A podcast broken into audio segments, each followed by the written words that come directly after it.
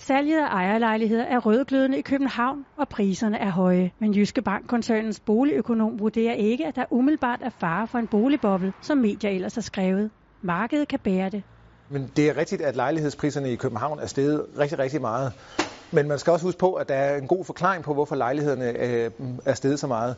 Blandt andet så er indkomsterne i København øh, meget højere, end de er i andre steder i landet.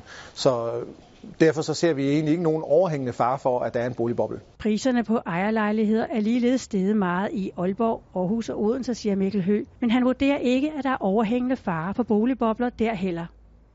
Det korte af det lange er, at mange, især unge og ældre, gerne vil bo i storbyerne, og de har råd til det.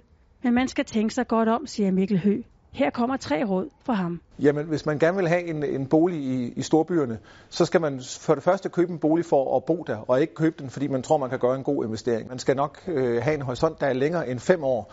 Jeg er godt klar over, at man, hvis man har købt en lejlighed, så er der mange, der laver øh, gevinster øh, på at, at, at sælge de her lejligheder.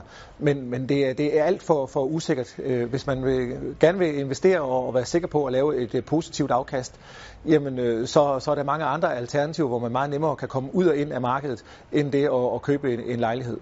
Derudover så skal man tænke over, hvis man køber en meget dyr bolig, altså har man råd til øh, at, at, at bo der, også hvis der skulle komme udsving i, i renten. Så derfor kan det være en god idé at låse renten fast, sådan at ens privatøkonomi ikke øh, svinger øh, voldsomt. Så er det altid en god idé at afdrage på sin gæld, specielt lige i øjeblikket, hvor renten er så lav. Det er de små lejligheder, der er run på i øjeblikket.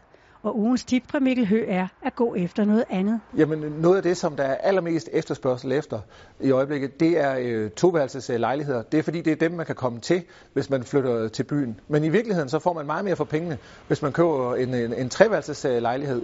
Og hvis man gerne vil købe sådan en lejlighed, så kunne det jo være, at man kunne lege øh, det ene værelse ud. Øh, det kan der være ret god økonomi i.